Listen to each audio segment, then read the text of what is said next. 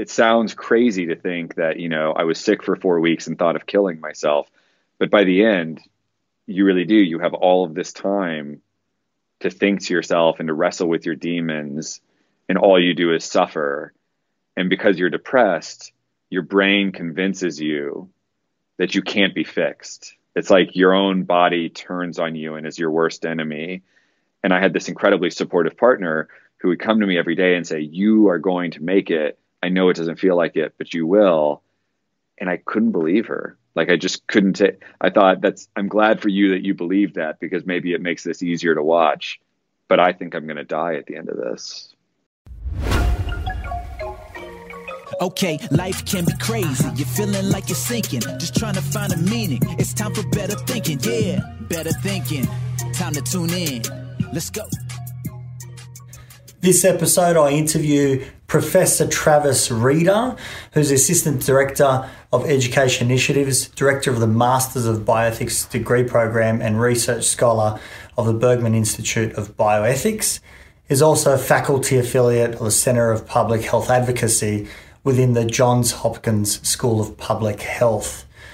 Today, we talk about the use of opiates and uh, the crisis in how it's being prescribed, um, and most importantly, uh, how people are struggling with getting off opioids after a severe trauma. Professor Rieder speaks about his experience, his personal experience following a motor vehicle accident when he was on a motorbike and his foot was crushed. He calls it blown apart, where he was very lucky to have his uh, uh, foot um, uh, still attached, where there was lots of consideration about amputating. But most importantly, his journey through the opioid experience, where he went through severe, severe withdrawal. Uh, there's a really compassionate message that uh, Professor Rieder talks about, and it really comes towards the end of this episode. So please listen through to the end. I think uh, Travis has some amazing uh, uh, point of views to to go out and explore to do this better as a as a society. Uh, enjoy. You're going to find this very fascinating, and you know, hopefully one day it'll be able to go out and also help you and maybe some loved ones uh, in using pain medication in a more effective way.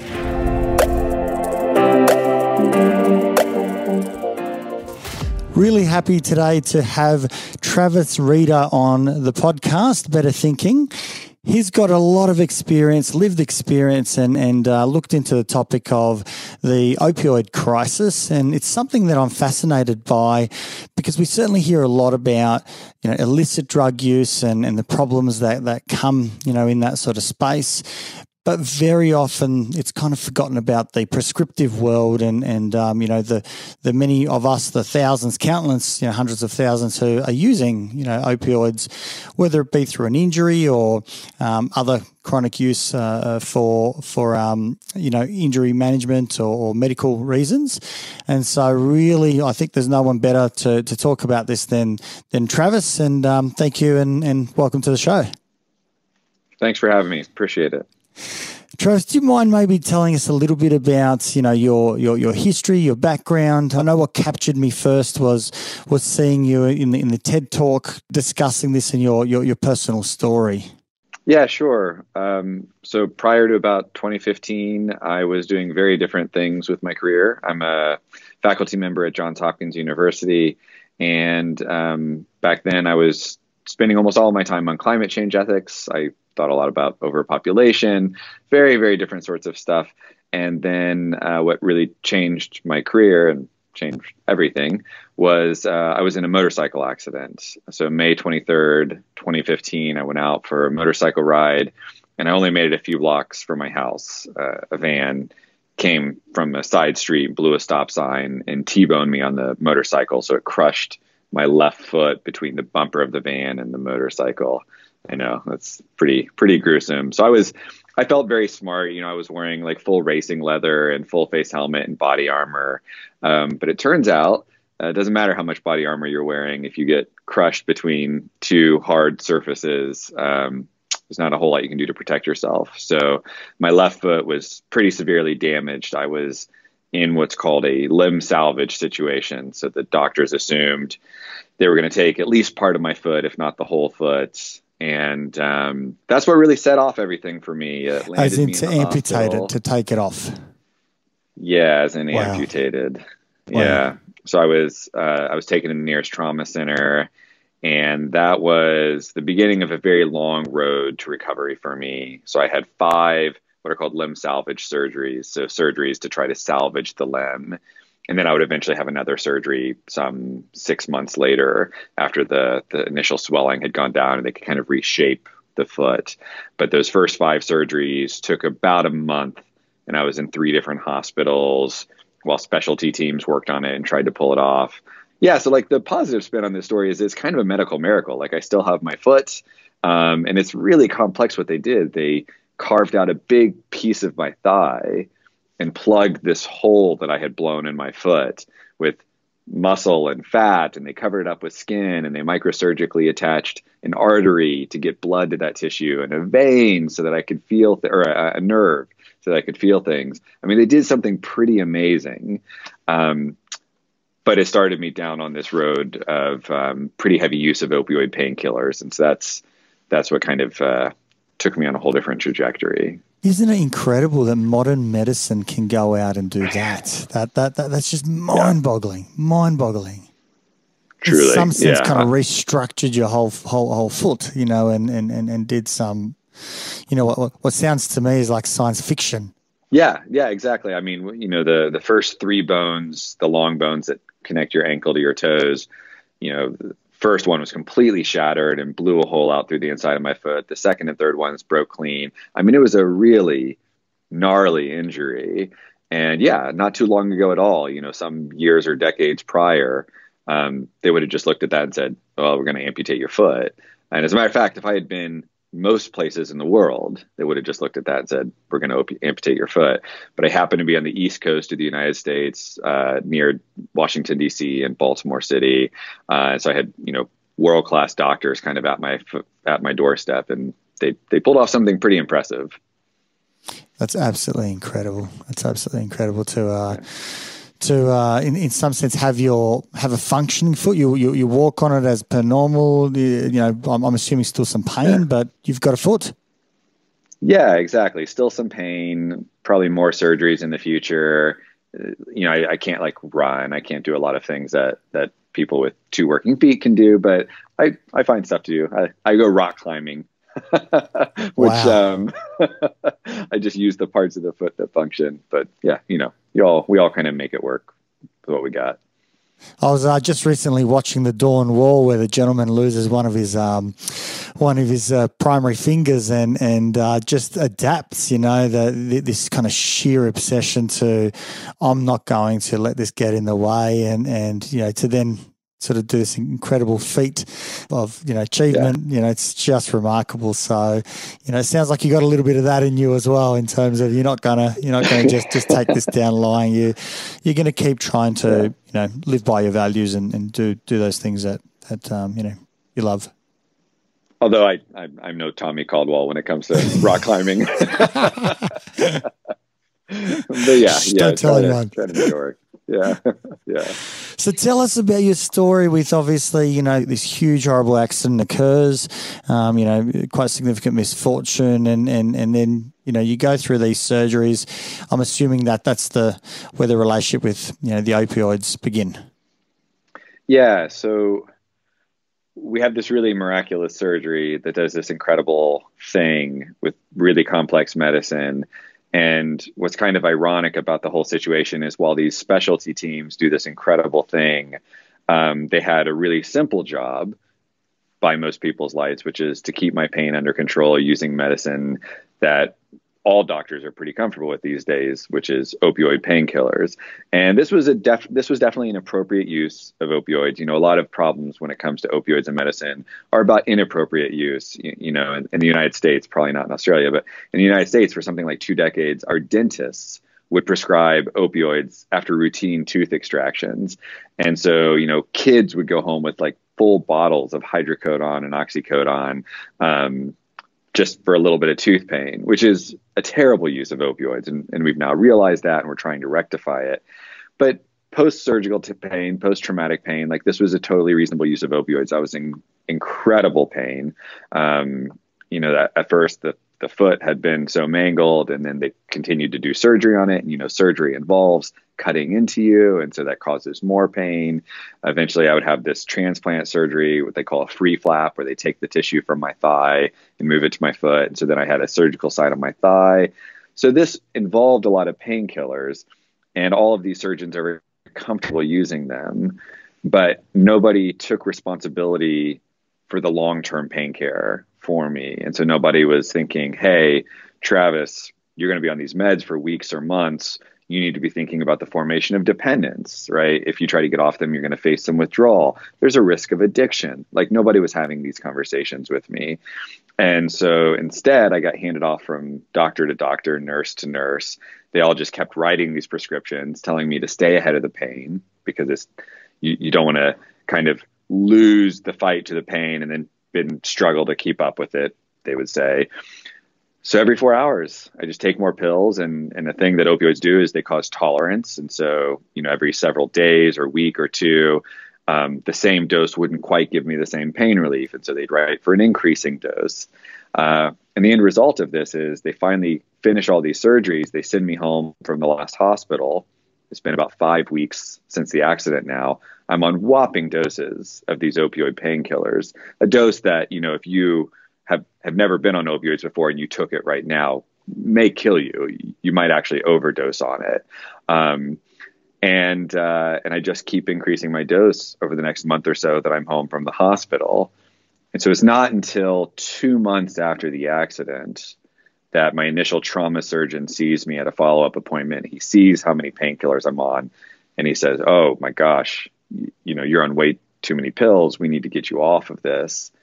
And that's what really starts my trouble because i'm now on these very high doses. And so what needed to happen is i needed to be tapered off of them because you can't just go cold turkey. You go cold turkey you go into withdrawal. But what my doctors didn't know is that if you taper too fast you still go into withdrawal and if you don't have kind of care and you know mitigation of withdrawal symptoms alongside, you know, you can be really sick for a really long time. And so eventually my surgeon, my plastic surgeon, who'd been the last one writing prescriptions for me, he said, okay, taper off all of your meds over the course of four weeks. And I tried to do that and it just cast me into to catastrophic withdrawal. I became so incredibly ill. And that's what led me to the TED talk that you saw. Um, and, and, that's that's what changed my whole perspective on my research and everything because um, it seemed very problematic that my doctors didn't know how to get me off those medications. It's quite interesting because on face value, it kind of sounds reasonable, doesn't it? It kind of just says, okay, you know, you're you're taking some medication for pain. Um, you know, we'll just go out and you know wean you off over four weeks. What could be the problem? Yeah, well, exactly. What could be the problem? And you know, this was a young doctor. He specialized in plastic surgery. Um, very few of his patients probably ever get to doses like this, uh, are never on for this long. So this was a really complex case that he worked with his mentor on, and he was just unprepared. He would eventually admit this to me, um, and he'd say, "Look, I'm sorry, I'm out of my depth." But by the time he admitted that, you know, I'd been in withdrawal for a week and a half, two weeks, and I just, I thought I was dying.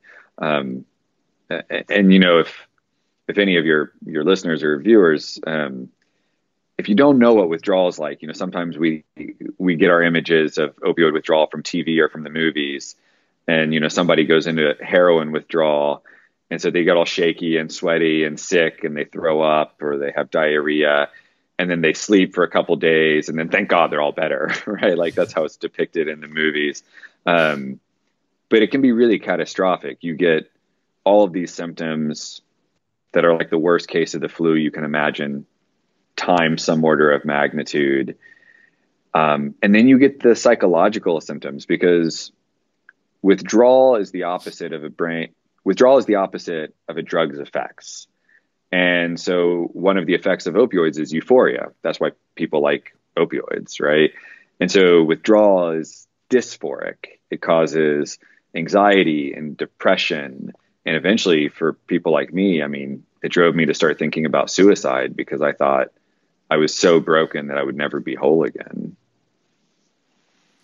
That was a part of, of your talk that really kind of uh, caught me by, I don't know if I say surprise, but it certainly touched deeper where you got to a point of despair, you know, a, a place of complete hopelessness where the solution was very real and, and compelling that, you know, I think it was in your in your fourth week of of withdrawal, and maybe you can talk a little bit about that a little bit more in a moment. But in your fourth week of withdrawal, you were you were broken. You you you were at your wits' end. You know, you were not sleeping.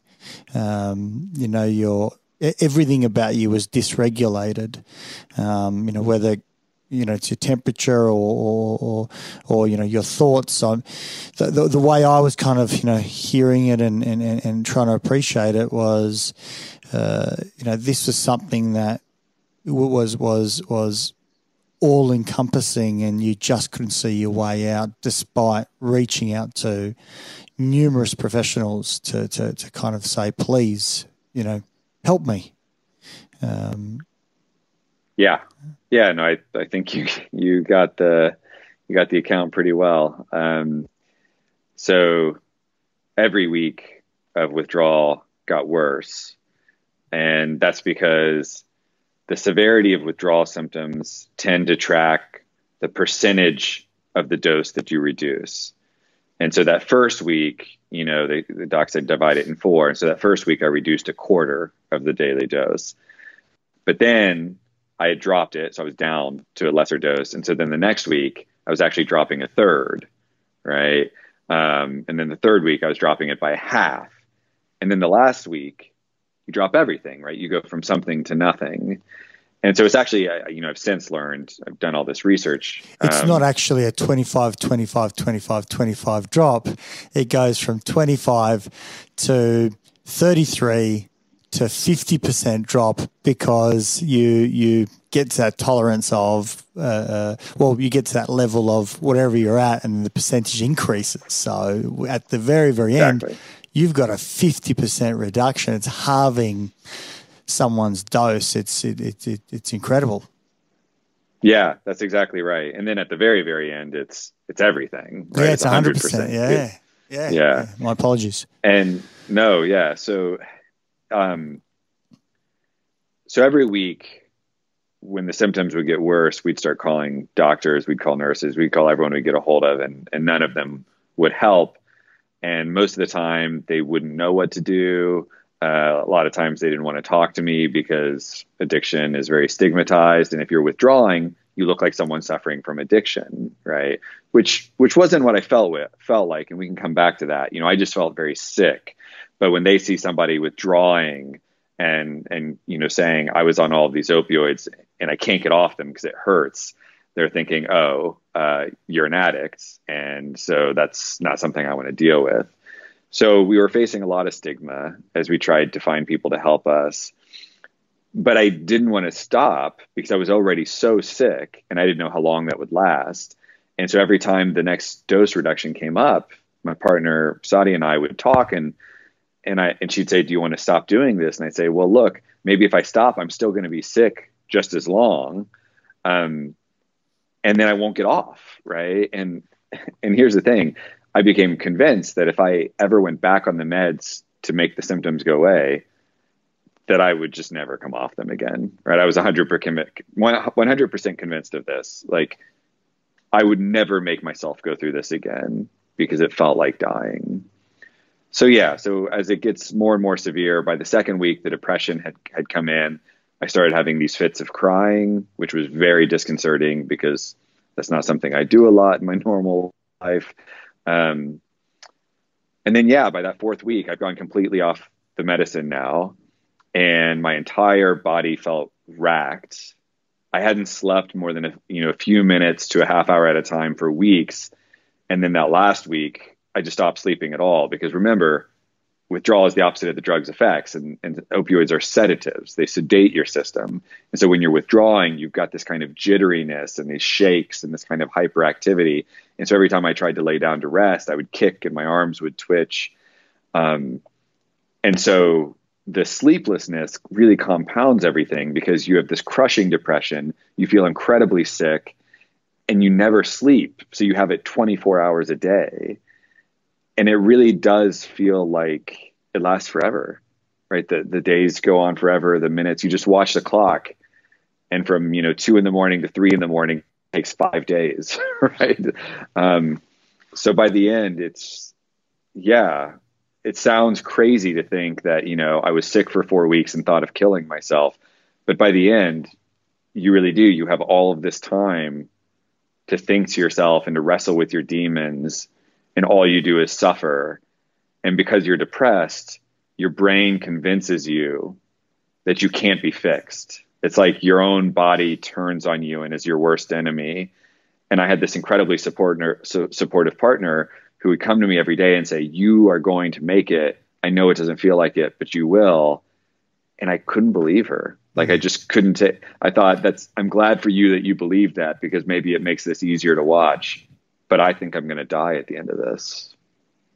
And I don't imagine you can believe it because anyone that's had children knows what it's like to have a little bit of sleep deprivation. And and children are probably 3% of what you're describing, where you know you might get interrupted sleep or get um, shortened sleep, where you get two hours a night, and you know, but the following night you might get four hours, or it might be broken, or you might sleep during the day. Um, but you know, when you're not sleeping, you very, very easily and quickly fall into depression, and hence why we've got you know high, high rates of you know postnatal depression. Um, I mean, I don't really like that that that term because sleep deprivation will, will do the exact same thing, and um, it's a little bit simplistic to, to, to just label people in that way. But um, you've got no cognitive power to think your way through. You know, anyone that hasn't slept for one night you know, so hasn't slept for 24 hours, starts feeling the effects where, you know, you just start going a little bit crazy, right? You know, you can't think straight, your memory's shot, you're irritable, you know, you can't listen anymore, you're, just not encoding. And how the hell can you think your way through this, let alone yeah. weeks? Yeah, No, you're exactly right. And I mean, you get like borderline hallucinogenic, right? Like y- your brain really, really stops functioning. It's, um, I, you know, I, I tell people when I try to con- when I try to convey how awful this is, and and and the reason for that, by the way, is because I want people to understand the difficulty that that people who are using drugs for any reason, whether it's prescription or illicit, I want I want compassion built up to understand what it's like to withdraw from these from these drugs. Um, and when I try to convey it, I say, you know, I had my foot blown apart by a van on my motorcycle and every minute of withdrawal was the worst minute of my life right? It made the the pain of surgery and the pain of trauma look like christmas vacation you know? Yeah. That's incredible. That's absolutely incredible. It's uh, uh it, it it shows how the psychological you know pain uh, torture uh, yeah. is is much much worse than than the physical that uh, you know is, localized at least um, rather than your whole experience. Did you have did you have um, visual disturbances? Any any any sort of? Uh, uh, I know that for example, when I've driven long long long distances in Australia, you tend to do so because we've got you know thousands of kilometres sometimes between one one um, city to to another.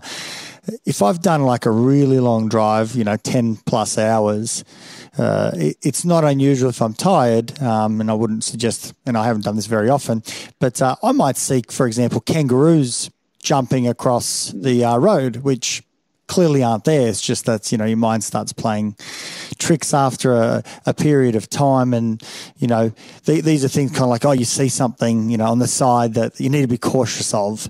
Um, did you start having some visual visual um you know I don't know if we use them disturbances, but you know v- visual things that others could not see. Um, you know, I don't remember that being a real big part of the actual withdrawal process. Um, I remember having kind of mild hallucinations when I was on the opioids uh, because uh, something similar is happening to your brain when when you're on the drugs. You're on this kind of like somewhat conscious, uh, you know, plane, and so you're you're heavily heavily sedated, and even when you're awake, you know, you're not encoding very well. And so I I tell I tell one of these stories in my book that I basically it's actually kind of funny.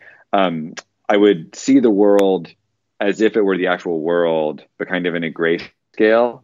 So I, I, would think I was still awake, but my eyes would kind of slowly shut, and I would see everything in a gray scale. And so I would still be in the hospital, and I would see my hospital room, and I would hear conversations, but they wouldn't track reality at all. And so I started describing this to Sadia, and we thought it was just kind of funny at the time. And then one day, I you know, I, I, woke up or I came to or whatever the right word is, and I'm groggy, and I say to Sadia, "Were you just doing yoga with the nurse?" And she looked at me and just kind of said, "What?" And then I kind of woke up a little bit more, and my brain cleared a little bit more, and I was like, "Huh." Yeah, you probably weren't doing yoga in my hospital room with one of the nurses, huh? But I had totally seen this. You know, I'd seen in the kind of grayscale the two of them on the side of my hospital room doing yoga. Um, so that was like, it was a fairly humorous version, but it's it's actually kind of distressing. Like once that happened for very long, it kind of weighs on you a little bit that your brain is misfiring in some pretty strange ways. I imagine that can also be incredibly unsettling, you know, as, as a human being to say, I don't know if I can trust my own judgment, my perception, my what I'm seeing, what I'm hearing, you know, my reality is is warped. Yeah, definitely. And I should know that this is only when I was on the really high doses. Sure. So it would tend to be after major surgeries. Um, so when I when I go home, you know, I'm on more modest doses of just okay. oral oxycodone or something. Um, that wouldn't be. But in the hospital, I'm on those same oral doses, and I'm getting intravenous, you know, fentanyl or hydromorphone. So I'm getting some really heavy drugs directly into my veins uh, to try to kind of take the edge off the incredibly sharp pain of surgery. And that's when you're on these doses where you're you're kind of actually flirting with the same mechanism that causes overdose, right? Because your respiratory rate really lowers over the course of that those kinds of doses and so you're hooked up to an oxygen monitor to make sure that you're taking enough breaths to oxygenate your blood and if the oxygen rate falls too low the nurses come in and wake you up and put you through breathing exercises so that actually happened quite a bit when when I was on these really heavy doses I have to wake up and go through these breathing exercises because the way that opioids kill people is they cause respiratory sedation to the degree that you just stop breathing.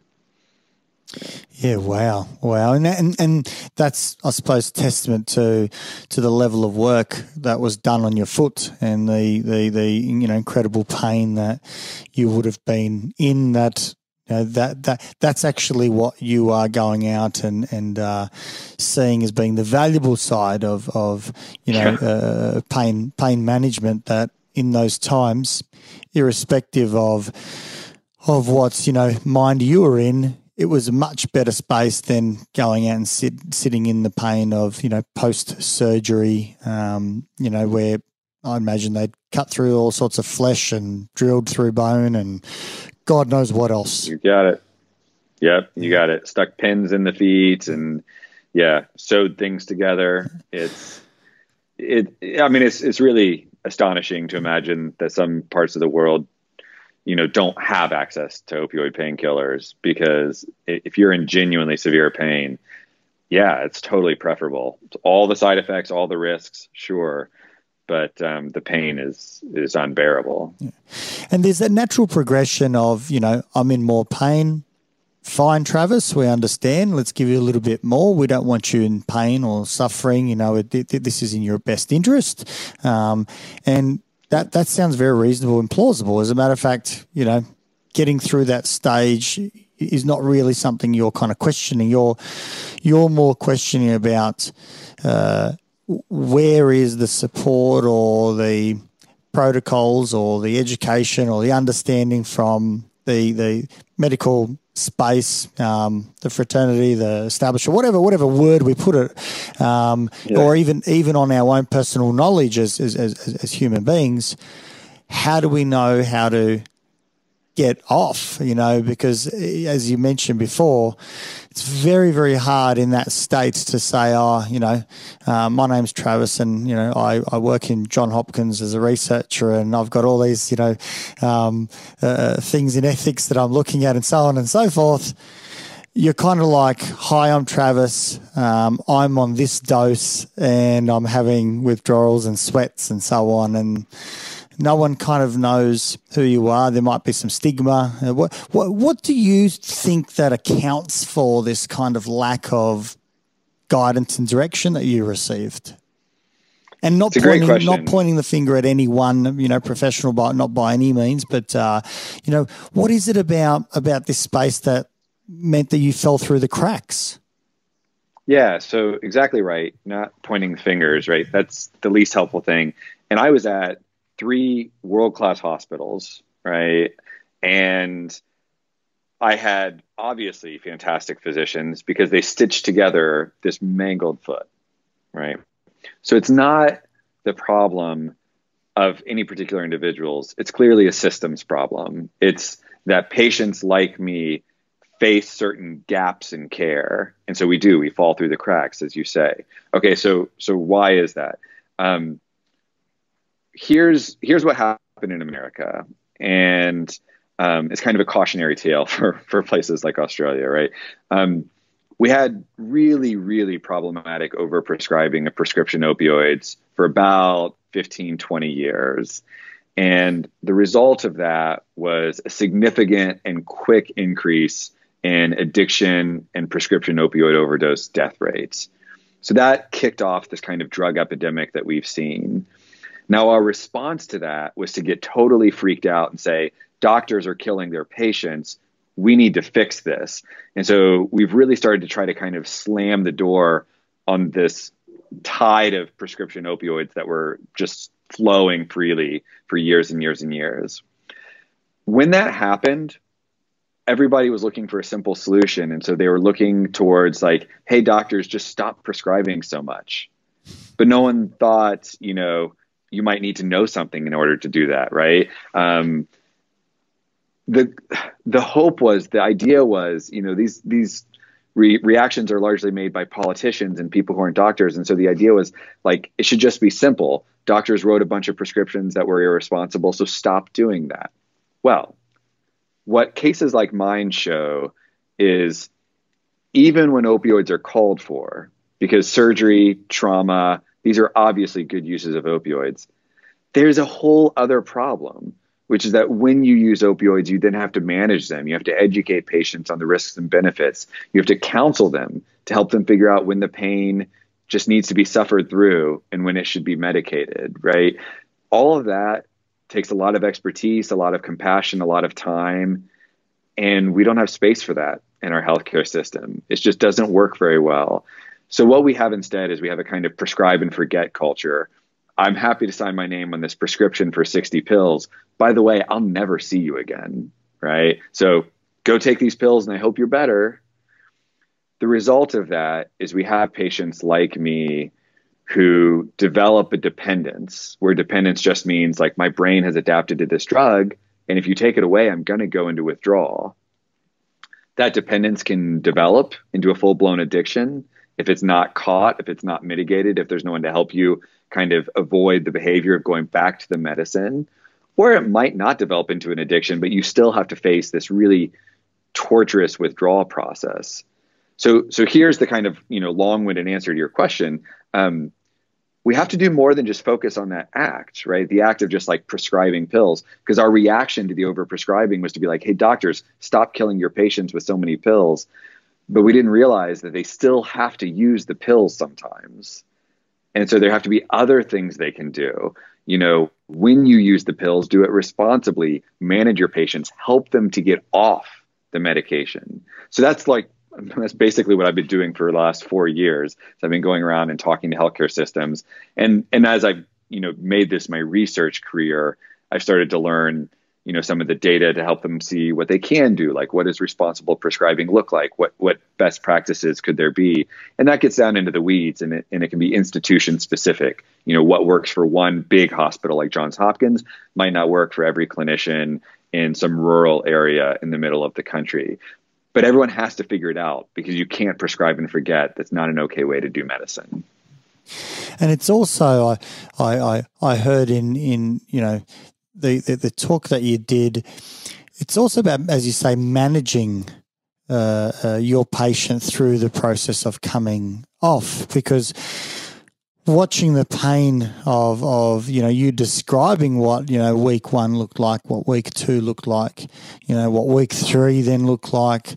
You know, uh, part of me was was you know compelled to go out and and in actual fact want you on it you know, kind of say, look, I don't want you sitting in that pain. I, I, I see your desperation. I can help. I can, I can, um, you know, let's take this discomfort. It's hard for me to watch you. I want to take my pain away, uh, to, to, to, you know, live easier. So what I'll do is I'll ease your pain. You know, it, it's kind of like I'm assuming there were probably those times where your partner was like, you know, you sure? You know, you sure you want to do this? And you were very strong, strong willed in, in, you know, just saying, no, I'm going to do this. I imagine a lot of others haven't, that they say, I can't do that. I can't live like that. I, I will go back and, um, it, you know, quite potentially easily, easily access it again because, you know, what, what reasonable doctor is going to say no to their patient who's desperate, you know, and, and, and this is kind of like,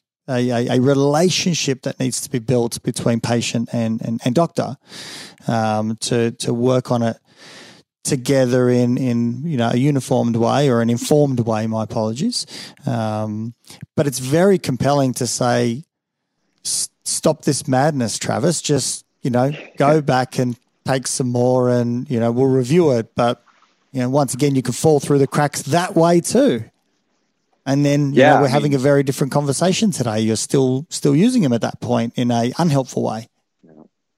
Exactly. Yeah. So my prescribing doctor, you know, his advice eventually was when we started calling him the third and then the fourth and the fifth time, you know, we'd have to when he wasn't taking it seriously enough, you know, Sadia would tell him like, you need to understand he's really sick. He's really being tormented.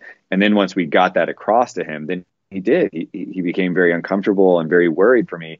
And he eventually would say, Look, it sounds to me like you need to go back on the meds and stabilize. And, and I imagine you're right. Like that came from a place of empathy. He, he was thinking, look, there, there is something I know I can do to make you better, which is to give you another prescription. And then we'll deal with this again later. And what I said to you earlier, right? The only reason I didn't take that offer is because I was 100% sure that if I went back on the pills, I would never come off of them. Um, and and the only correction to everything that you said was it was it was not that I was strong willed. It was because I had this really incredible incredible support system.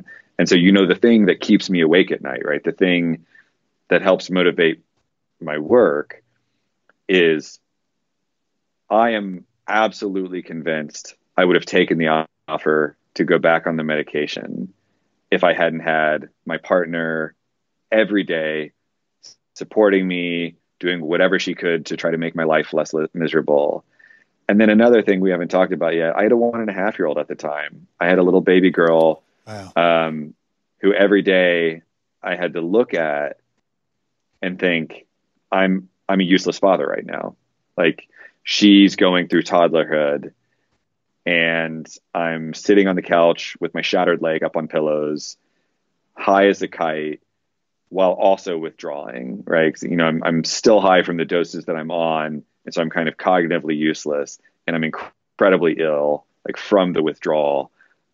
That was that was how I saw myself that entire time, and, and so, you know, whenever I thought about going back on the meds, I was like, well, if I do that, then I'm just on them forever and I'm no good to my kid. Um, and if I'm withdrawing forever, like if this never gets better, then I'm a terrible father figure, just sitting here ill all the time. And that's the kind of darkness that really led to the bottom of the pit for me. That led me to think like I can't live like this. You know, if I don't get better, my kid would be better off without me, right? So I, I had this incredible motivation. Like the only options for me were get better or it kills me, right? Like I didn't think being sick forever or being on the meds forever was a was a real option. There's this very much, you know, forever story that you talk about that that helplessness, hopelessness, and talks about it being never ending. Did you go into a place at any point, and obviously appreciating that, you know, cognitively you weren't, you know, in, in, in, in your best frame of mind. Did you ever plan, have have a plan or have thoughts about how you might might do it? Did did did your mind go in that space as well? No. Um, so this is one of the only things that kind of like gave me some peace afterwards when I really, I was really scared that I ever really started entertaining the thought. Like the the train of thought was, I'm so sick that these symptoms might kill me, and if they don't, and I don't get better, I'll have to do it myself. Like that was the train of thought. Ah, uh, yes, yes. And the only thing that kind of gave me some peace afterwards when I was really ashamed of that, like there's a lot of shame around the idea of, you know, suicidality and that, you know, I would abandon my kid. I would abandon, right? And so the only thing that like gave me some peace afterwards was that I thought, oh, I wasn't that serious. You know, I, ha- I didn't have a plan yet, right? Like I, I didn't fully go of course, all of that is is the product of a lot of stigma, right? It's a pro- product of a lot of like mental health stigma about depression, about suicidal thoughts. Um, and so I've gotten more healthy about it in the time since, like as I've gained some distance from my recovery, that I was very ill at the time, um, and that there's nothing to be ashamed of. But for a while there, that was kind of the only thing that I held on to was like, well, I didn't have a plan. I wasn't really like all the way there yet yeah. Somehow having a plan, you know, says says it, it, it's more risky or it's worse or something that that uh, you know, exactly, it wasn't that yeah. bad. It's like mm, I don't know. I don't know. It's yeah. uh, obviously you're in the wars. You spoke about uh, at one stage, uh, I, I, think, and please please correct me if I'm wrong, but lying on on the bathroom floor, um, you know, with, with with your head resting against the tiles to try and you know soothe your fever, and another sort of you know moment later being absolutely you know uh, uh, uh, feeling chills and and and uh, trying to warm up. Uh, was that one of the lows that that that you found just your, your, yourself in? That sounds like that was something you did by yourself. That, that uh, no one was in the home at the time. Yeah, that was that was definitely one of the lows. Um, so the way it worked, we lived in a three story townhouse at the time, and the bedrooms were on the top floor. The middle floor, the living area, didn't have a bathroom, which was a terrible design for somebody who can't walk and go up and downstairs. And then the downstairs was a, a kind of walkout basement that also had a bathroom. And so Sadia would sleep up in our bedroom, but it, especially during the withdrawal process, um, I, I, just slept so little that I just stayed on the couch on the main floor all night and I would try to take cat naps at the beginning and I'd watch TV most of the night, try to distract myself. Um, and so what happened that night that was in week four, that was definitely the low point. I, I woke up thinking I was going to be sick and I was on the middle floor with no bathroom.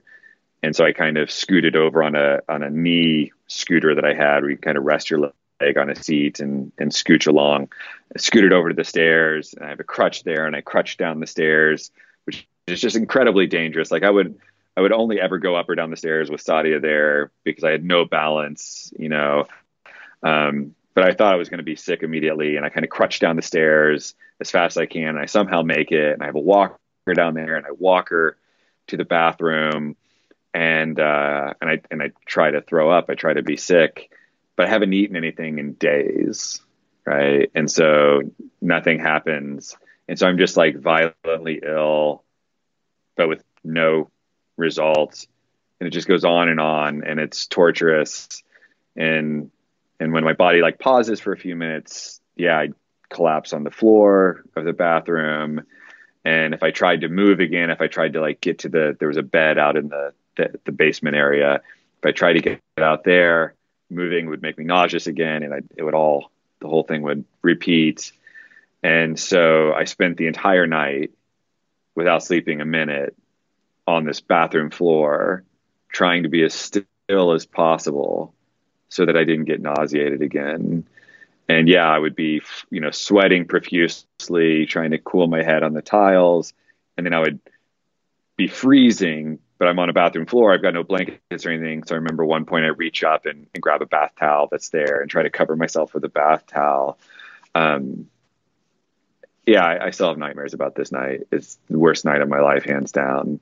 And um, and it was actually when Sadia woke up the next morning, and and and she would have come down in an instant. You know, most of the nights she would check on me in the middle of the night. You know, she'd wake up if she heard anything, but she's on the upstairs. I'm in the basement, so we're two floors separated, and so I would have had to call her if I wanted to, and and I was trying to be so proud. I was trying to be like, you know, she needs to sleep. Like she's raising a kid, going to work, and dealing with a, a husband who's an absolute wreck. Like, so I was trying not to to to bother her yet another millionth time in a row.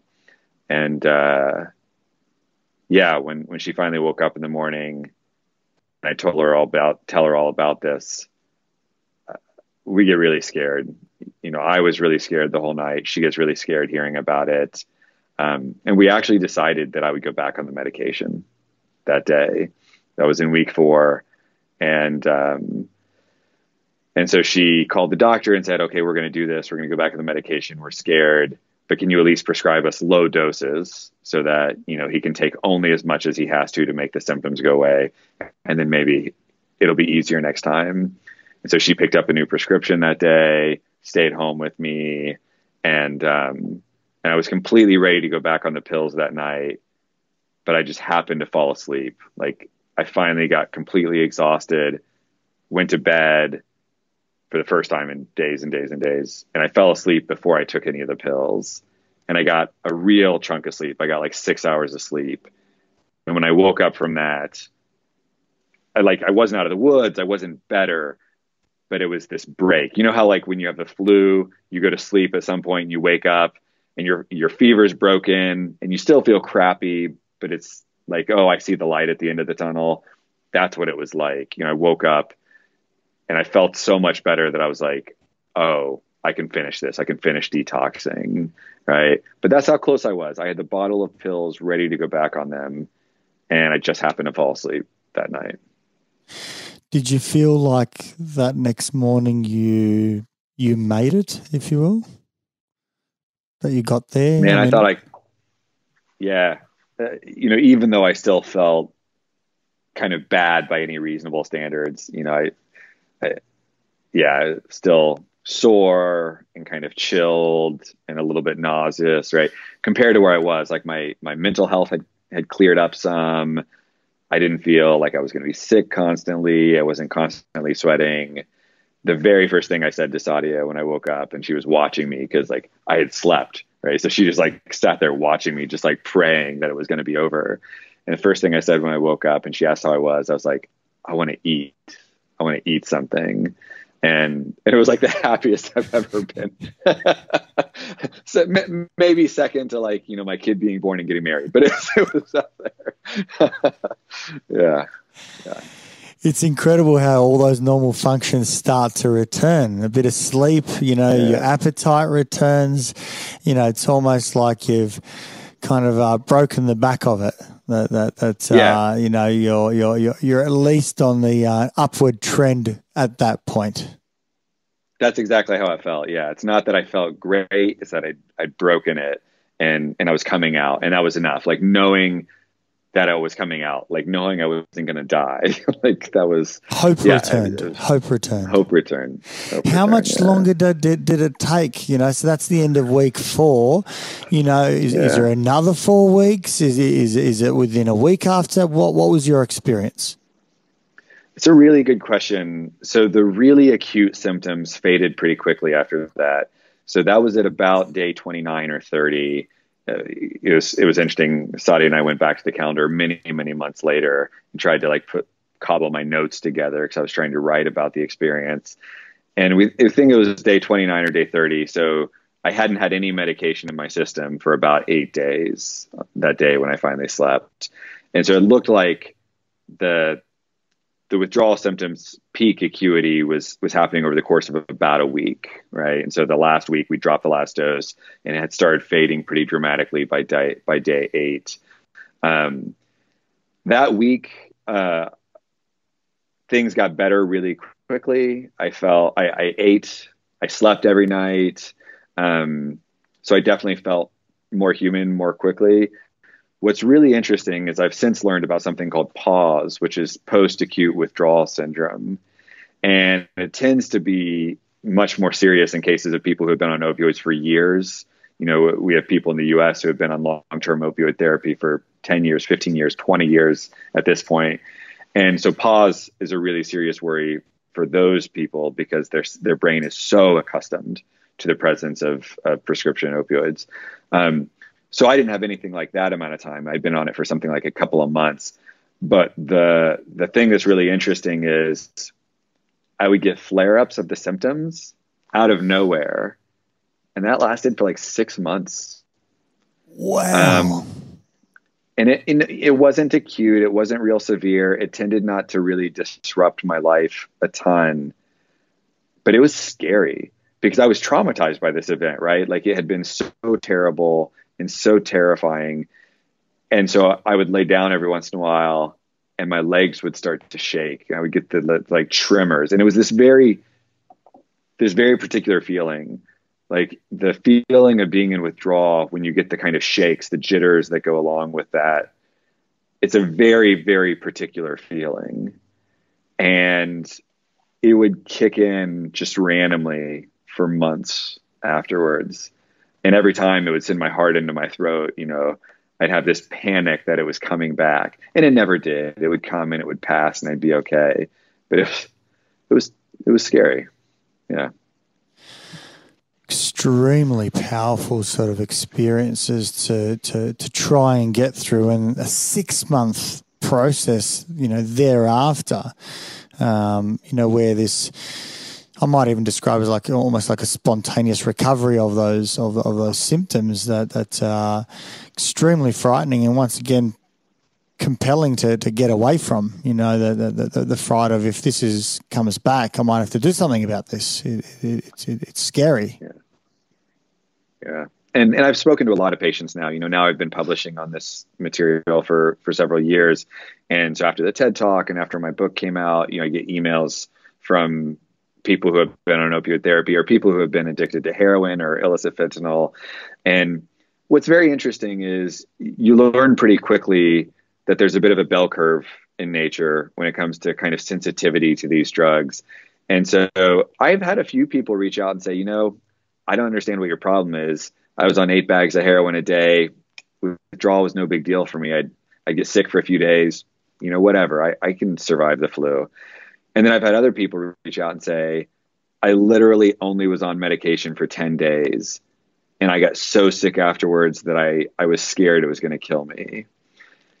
And then the patients who are really kind of, um, well, well, they kind of speak to the moment that we're at in the U.S. in particular are these patients who have been on opioids for years and years and years um, because they were aggressively prescribed opioids for chronic pain starting in the 1990s and what some of them tell me is that when their doctors, you know, decide to try to taper them because now we're getting less comfortable with opioids, or their doctor retires. And so they have to find a new doctor who's really scared of these doses they're on. And so their new doctor tries to taper them or cuts them off. Their withdrawal symptoms, you know, some of them have said, like, I've been in acute withdrawal for four months. I've been in acute withdrawal for eight months. Like, like their stories because of this incredible dependence are really are really scary. You know, those are the folks who I really worry about right now because the healthcare system has put them in this position where they have a profound dependence on the medication. And now we're getting less comfortable with it. And so we're saying to them, oh, maybe it's time for you to get off. And they're really, really scared of this withdrawal, which I now completely understand how you could be scared of this withdrawal process, right? So, you know, I think for a lot of people, it won't be as bad as it was for me. Um, and for a lot of people, if it's just done well, so if the taper, if your doctor has a tapering plan that's sane, where you taper, you know, five to ten percent every week, two weeks or four weeks, it'll take a long time, but it won't be that bad. But then some people are even more sensitive than I was, or they've been on it for so long that it's just really hard. Um, and that variability, I think, is crucial for everyone to understand because doctors have to understand there's no algorithm here. Every patient's different. And so tapering is just a hard skill to learn. What is the big message that, that you're hoping to convey to the world, you know, having been through this? You know, what what is it that you hope um, comes from, you know, your experience, your talks, your book? Uh, what, what, what, what do you hope um, changes, you know, in the world of, of opioid, opioid use? That's a really hard question. I, I, guess um, something like the following. So people take drugs for reasons. And I took drugs that happened to be prescribed to me by my doctor because I had my foot blown apart, right?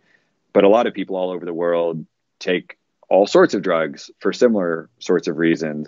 And so it turns out that in my life, where I live, doing what I did, the first time I had real cause to take an opioid was a prescription that came from my doctor. But I've now talked to people in different circumstances for whom heroin fills this purpose, right? Heroin is an opioid just like oxycodone, just like hydrocodone, just like morphine. It does the same basic thing to the brain. And there are communities in the world where it's easier and cheaper to get heroin than it is to have access to a doctor and to get prescription opioids. And what I learned about the effectiveness of oxycodone for my pain translates to other people with who take morphine or heroin or illicit fentanyl to treat their pain or their psychological pain or their emotional pain. So so there's the first thing that I learned. People take drugs for reasons and I think that when you understand that it helps you see people who use drugs with compassion, right? Because it's very easy to understand the allure of a drug when you understand how powerful it is first personally. And then the other end of that, once you start taking drugs for whatever reason, it's incredibly hard to get off them. It's physically hard, it's emotionally hard, it's psychologically hard. And I had all of the benefits that society hands out. I had a supportive family, I have a stable job that didn't abandon me. I'm a professor at a great university. I had access to all of these resources. I had all of these advantages, and it was still that hard for me.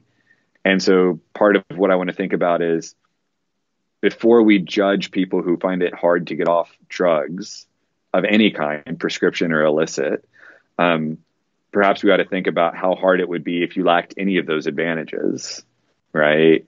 So, so something like that, bringing it all together, you know, people take drugs for reasons, and when you take drugs, it's really hard to get off of them. And I hope that that message builds compassion and helps us see drug use when it's risky, when it leads to addiction, when it leads people to overdose, and when it eventually starts killing people at a rate that it is in North America right now. Um, that our response isn't to be judgmental, isn't to be stigmatizing. Our response is to be uh, scared for our neighbors and our friends and our loved ones who are going through this um, because they need help.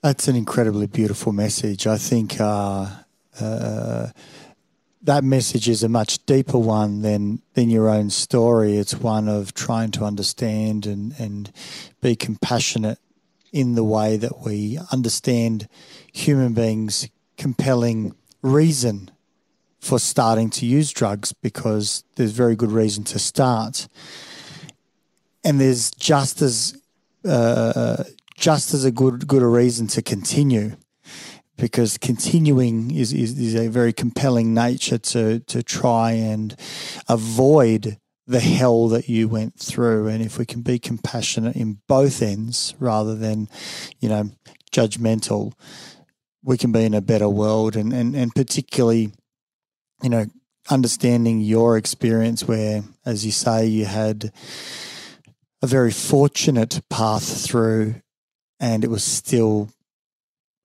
hell. I, uh, I recently spoke with a gentleman, um, Danny Shannon, who who um, was addicted to, to heroin for many many years. I think thirteen plus plus years, and he, he talks about um, you know his his uh, journey and some of the stories that came out of that, the desperation of of getting out of withdrawal. You know, he because I was hanging. You know, um, mm. it's like the street street terms and, and, and the like and he talks about being getting his hands on on, on heroin, and uh, it was to get that pain away and being so frantic and the mind kind of racing and clearly you know sleep has not been there and all sorts of things.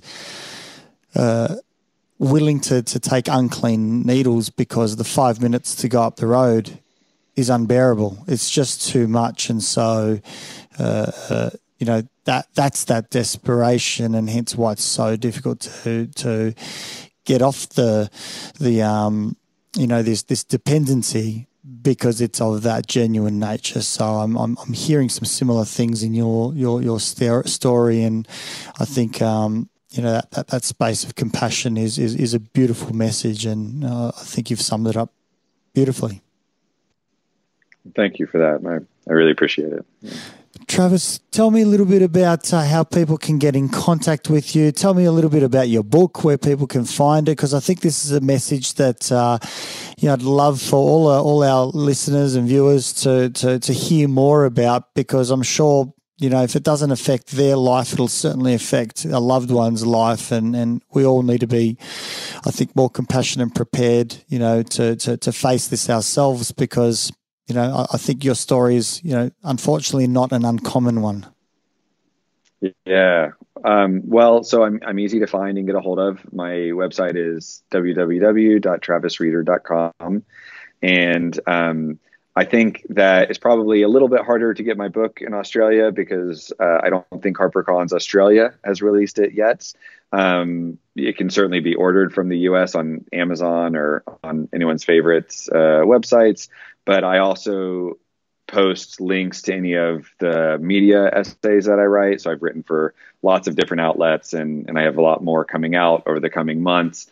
And so on my website, I kind of keep a running tab of, of the essays that I can, that I've written that can be accessed, you know, no matter where you're from. And so uh, I, I, would love it if, uh, if the book gets released in Australia eventually so that it's easy to get there, but it can, you know, be ordered from overseas. And then in the meantime, um, also, yeah, anything that's on online. My first piece that was published out of the book that was an adapted essay was published in the Wall Street Journal, and so that's accessible online. Um, and then I've had uh, several other essays in the time since then. I had an excerpt on TED.com. Thanks to my TED talk, they they invited an excerpt there, um, and all of that's available on the website. Yeah, so anyone anyone can poke around, read about me there. You can contact me. I don't hide my email address, so um, yeah, I'm easy to access from the websites. Um, I'm on Twitter, all the all that good stuff. Fantastic. And your book is called In Pain. Yes, the book is called In Pain: A Bioethicist's Personal Struggle with Opioids. Fantastic, fantastic. I, I would uh, encourage everyone to, to grab grab a copy. I'm sure that Amazon here in Australia or you know other listeners from around the world they'll be able to find it. So Travis, it's been an absolute pleasure having having you, and I really appreciate you taking the time to talk about your personal journey. I know it's not it's not easy, um, but I also want to thank you for for sharing your your uh, story and your message. Uh, it, I think it's re- really one of hope um, ra- rather than one of, of, of, you know pain and hell, um, because I think we we, we can really change uh, the way that we work with opioids and, and those people in that space uh, to do it better um, and, and, and get a beneficial outcome, you know, when in, in, in those times of need. So much appreciated for your time, Travis. Well, I appreciate it. So thanks for having me on. Great conversation. Thanks.